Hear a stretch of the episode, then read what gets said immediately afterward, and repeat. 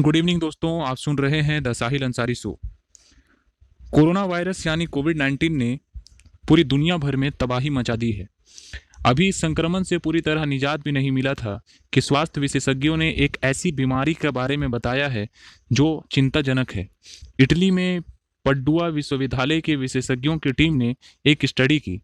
इसमें बताया गया कि आज से 60 साल बाद यानी साल 2080 में दुनिया भर में कोरोना वायरस से भी भयंकर महामारी आएगी। शोधकर्ताओं ने भविष्य के जोखिम की भविष्यवाणी करने के लिए पिछले 400 साल में दुनिया भर के लाइलाज बीमारियों के प्रसार का स्टडी किया। उन्होंने पाया कि सांख्यिकीय रूप से चरम महामारियाँ उतनी दुर्लभ नहीं है जितनी पहले मानी गई थी। आने वाले वक्त में इनके और अधिक होने की संभावना है और अगली महामारी 2080 तक पैर पसारेगी। शोधकर्ताओं ने पाया कि कोविड 19 और समान वैश्विक स्तर पर समान प्रभाव वाली महामारी की संभावना किसी भी वर्ष में लगभग दो प्रतिशत होती है। शोधकर्ताओं ने बढ़ते जोखिम के पीछे के कारण का पता नहीं लगा, लेकिन उनका कहना है कि जनसंख्या वृद्धि, खाद्य प्रणालियों में बदलाव, पर्यावरण में गिरावट और मनुष्य और रोग रक्षक जानवरों के बीच लगातार अधिक संपर्क के कारण ऐसा होना संभव है। टीम ने पाया कि एक और बड़ी महामारी की संभावना बढ़ रही है और हमें भविष्य के जोखिमों के लिए बेहतर तरीके से तैयार रहना चाहिए। शोध के नतीजे Proceedings of the National Academy of Science journal में प्रकाशित हुए थे।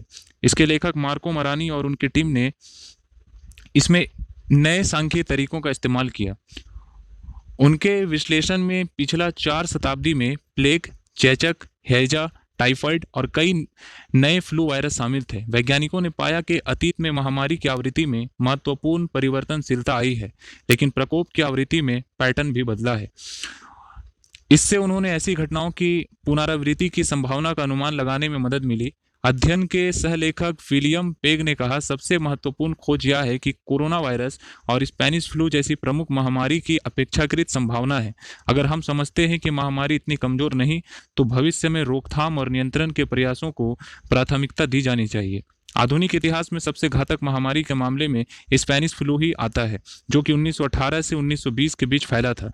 इस महामारी में दुनिया भर में लगभग 10 से, पाँच से दस करोड़ जान चली गई थी। इस महामारी ने तब तक कह ढाया था, जब तक दुनिया की एक तिहाई आबादी जो थी संक्रमित नहीं हो गई थी।